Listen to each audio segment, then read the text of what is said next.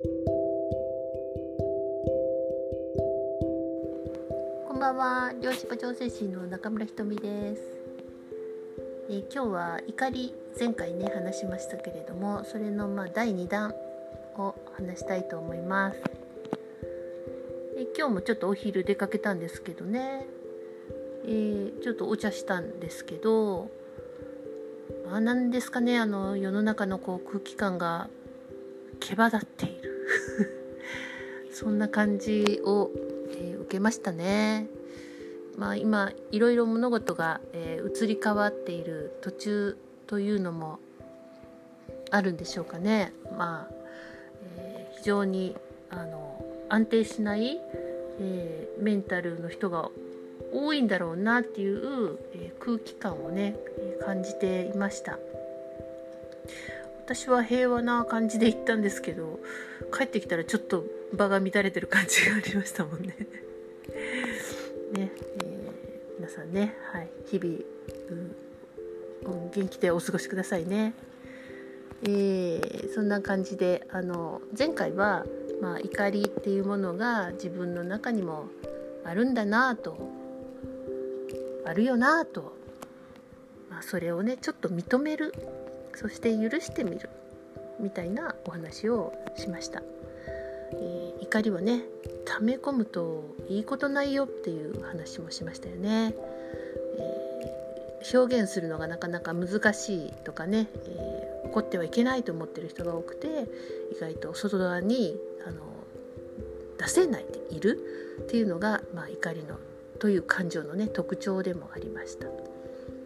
で、えーまあこれね上上っ面なんですよ上っ面まだはい。で、えーまあ、何ですかねあの奥にね、えーなぜ私がそのようなことで起こるのかとかなぜそのようなことに遭遇するのかっていうことのヒントになるような、えー概念やら、まあ、自分の癖パターンみたいなのがあるので、えーそういう状態に今なってるっていうことなんですよね。なんでもうちょっとね、えー掘り下げたところのお話をしていこうと思います。そうですね外側のまあ、えー人ですねあの人腹立つわとかなんであんなんだろうみたいなねこう外にばっかり意識がいってあの人がああだから私はみたいな、ね、被害者に、えーなってるっていう話も、えしましたけれどもやはりですね外に意識が行き過ぎてる時っていうのは当然内側自分の心に意識がいってないんですね。で周りに合わせたり周りにま振り回されている状態で、えー自分の心がこう置き去りになってる状態でそれで満たされなくて、えーイライラするんですね。なので、えー外側に意識を向けることから自分の内側にハートにね、えー意識を向けるっていうことが大切に、えーなってきます。えー皆さんはね自分にはあのどうですかね心を、えー大切にしていますでしょうか、ね、ちょっと、うん、問いかけてみてください。えー外側のね嫌な人っていうのはあの自分の写し鏡だっていう話を聞いたことは一度はあると思います。ね、投影されてるっていうふうに言われますよね。自分の中にその人の一番嫌な嫌だと思ってるところがねあるっていうもう認めがたいような ことがあるんですけども、うん、そこがねあのこ,、まあ、この辺から認めたくないっていう えー自我が出てきてね。別にだからいいんですよ。あの認めたい人も認めたくない人も、まあ、どちらもあの OK っていうことを前提に聞いてください。はい、認めなきゃいけないというわけでもないのでね、えー例えばですねあの自分の周りでいっつも否定的なことばっかり言ってるとかもうネガティブな方向にばっかり持ってくとかね、えーそういう人が嫌だなとあの人なんであんなんだろうみたいに思ってたとしたらもしかしたらその人が嫌なのではなくて自分はそういう否定的なものネガティブなものを言わないで我慢してるのにあいつは言いやがってみたいな ねえそれでみんなに迷惑かけてみたいに思ってるのかもしれません。ということは自分が我慢しているそれから、まあ、常識的にしているっていうところで抑えてるのに相手は表現してるっていうそこがねあのイラついたりします。それって結局自分が、えー、抑えてることに、えー、本当は腹が立っているんです。っていうのは何となく分かりますか？えー、それとかそうですね例え話で言うとあのすごいね世渡り上手で、えー、可愛がられる人って言いますよね。はい、なんか何あの人いつも得してみたいな。ででそれに対してなんか自分はあのそんなこう世渡り上手とかね可愛がられるとかより真面目にやらなきゃとかね、えー、欲しがらずこびずえー、ね。って言ってなんか損してるなっていうふうにいつも損と得をね見てたりとか、えー、自分はね実はその可愛がられるのを待っていたりとかねするけどあのね、いや私いいですとかね大丈夫ですとか言って、えー、そういうふうに、まあ、人のものを受け取らなかったり、え、非常に男性的にね、まあ、女性の場合ね男性的に振る舞ってたりすると、えー、そういうふうな状況に、えー、なってしまいます。で、えー、自分が受け取らないっていうふうに決めているのに受け取ってる人に腹が立つんですよね。これもなんかねあのじゃあ受け取ればいいじゃないかっていう ところになるかもしれませんけどそこで受け取れないっていう何かがあるっていうふうに、えー、ちょっとね、えー、意識を向けるといいと思います。えーまあ、そんな感じであのうんあそれともう一個ね例えばねえっ、ー、と例えばね男性の、まあ、上司とか、まあ、男性ですね男性が、えー、と非常になんかこうある女性だけをこう特別扱いしたりとかなんかその男性に対してイライラするとか、えー、威張りやがってみたいなね。なんかこう支配的で腹が立つなみたいな、えー、そういう人もあのいると思うんですよね。で自分は、えー、その、まあ、男性の上司なりにどうも可愛がられないという。まあそれはあの男性をねこう嫌っているので、まあ、自分も嫌われるみたいな、えー、簡単な簡単というか本当に写し鏡といえば写し鏡なんですよね。なんであの本当はねその腹立つ人たちに対して本当はそんなことできたらいいよなみたいな、うん、だけど憧れないけどみたいな、え、そういう思いがねあったりするかもしれません。まあいろいろなパターンがあると思うんですけれどもなんか腹が立つっていう人がいるとしたらそれは、えーと自分と同じものを違う表現をしているだけで、えー、そこにねどんな自分の中に怒りがあるのかを見てみるのもいいと思います。まあ、相手にとね、えー、嫌だ嫌なやつだと思ってる人と同じものがあるっていうのは認めたくないところですけれどもそれをもし心からあ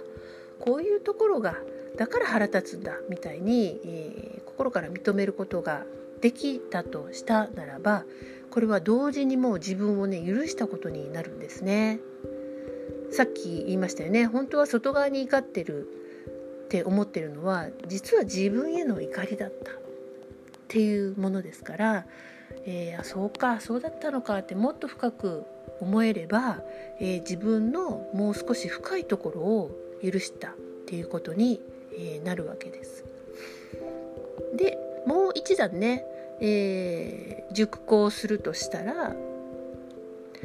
その自分のこう癖とかね子供の頃からの我慢したりなんか受け取れないとか、えー、そういうもの、えー、なんか男性がなんか苦手だとかどっから来たんだろうっていうふうにちょっと考えてみるといいかもしれません。なんかあの時のあのとことからなんか私は我慢するようになったとかね、えー、自分はこう欲しいといったものがあのもらえなかったあの時だとかねなんか出てくるかもしれませんその場面が。で場面が出てこないかったとしてもなんか気が付いたらもうそのパターンずっと我慢してたなみたいな、えー、子供の頃からなんか本当にあの言いたいことも言わなかったなみたいなものが思い出されるかもしれないです。ということはもうだいぶその、えー、パターンをやって長いっていうことですよね。あとは、えっ、とそうですね対男性はですねあの父親との関係性がすごく関係あるんですね。なので、えー、まあ、社会に出てどういう自分が働き方をしているかっていうのは自分の父親との関係性を少し見てみるといいと思います。えー、だいたいその上司が嫌いとか、まあ、うんなんか男性が苦手だとか腹が立つっていうのはもしかしたらね、えー、父親とのこうちょっと関係性が良くないとかいうことがあるかもしれません。まあ一概には言えませんけれども、えー、そういうことがあります。まあ、そのね、えー、癖で長く生きてきた自分というのは癖ということは本当の自分ではないっていうことも知っておいてください。本当の自分はねどうしたいんだろうって本当の自分はもっと表現したいんじゃないかなとか本当は甘えてもいいんじゃないかなとかね受け取り方があの下手くそでどうしていいか分かんないからだけどだけど受け取りたいと思ってるかもしれない。ね、そういう本当の自分ってもしかしたらっていうことで、えー、ちょっと自分のハートに手を当てて、えー、思ってみるのもいいかもしれないですね。で前回は、えー、怒りはね肝臓やら、えー、その周りの臓器に影響があるっていうことを話しましたけども、えー、ちょっとね勘違いしてほしくないのはそこの臓器だけが悪くなるっていうわけではないんですよね。えー、全てはつながっています臓器も全てつながっていますなので、えー、そういう意味では私はじゃあ肝臓が悪くないから大丈夫だわとかそういう問題でもないってことですね。とても面白いのは、えー、西洋医学の解剖書っていうのは本当にぶつ切りしてますよね。胃はこんな形とか肝臓はこんな形とか言って、えー、ぶつ切りで書いてますけども東洋医学の、えー、本来の解剖書っていうのをこう全部こう臓物がつながっているんですよね。あのカエルの解剖とかしませんでした？ちあの小学校の時ね、まあ、そんなこう全部つながった状態で書かれてるので、えーと、全然その東洋のものと西洋のものと受け取り方が違うんですけれども、まあ、これはあのあるあるあるお話ではあの西洋はやはり、えー、狩猟して、えー、肉た肉をこう解体して食べるっていう習慣がありましたよね。なんでやっぱりねぶつ切りのああの考えになるらしいんです。だけど、まあ、東洋は、えー、穀物を食べあの全てをね、えー、いただくっていう考えがあるので、まあ、そういう意味でもこう全然そのつながってるって感覚がねあの西西洋の解剖書だけを見てくるとイメージが湧かないんですけれども、えー、東洋の文をねちょっと面白いので、ね、見てみるのもいいかもしれませんつながりが分かっていくかもしれませんなのでね経絡とかもねあの東洋独特ですよね。まあ、そんな感じで全てがつながっています。あとは、えーと、肉体に直接例えばダメージがねいかあの怒ったら肝臓がとか、えー、直接あるように人間は感じてますけど実はそうでもなくて、えー、肉体の周りに気気の領域があってねオーラオーラがあるっていうのもなんか聞いたことあると思います。実はそのオーラの領域から歪みが入ってきてそれがまあ長いこと続いてくると、えー、気がね重たくなってきてそれで肉体が病んでくるっていう風に順番的にはなっていますなのでねあのメンタル、えー、肉体とね心、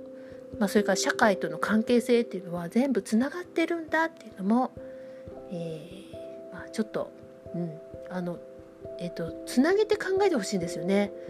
あのバラバラだとそれを何とかして対処しようっていうだけの考えになっちゃうので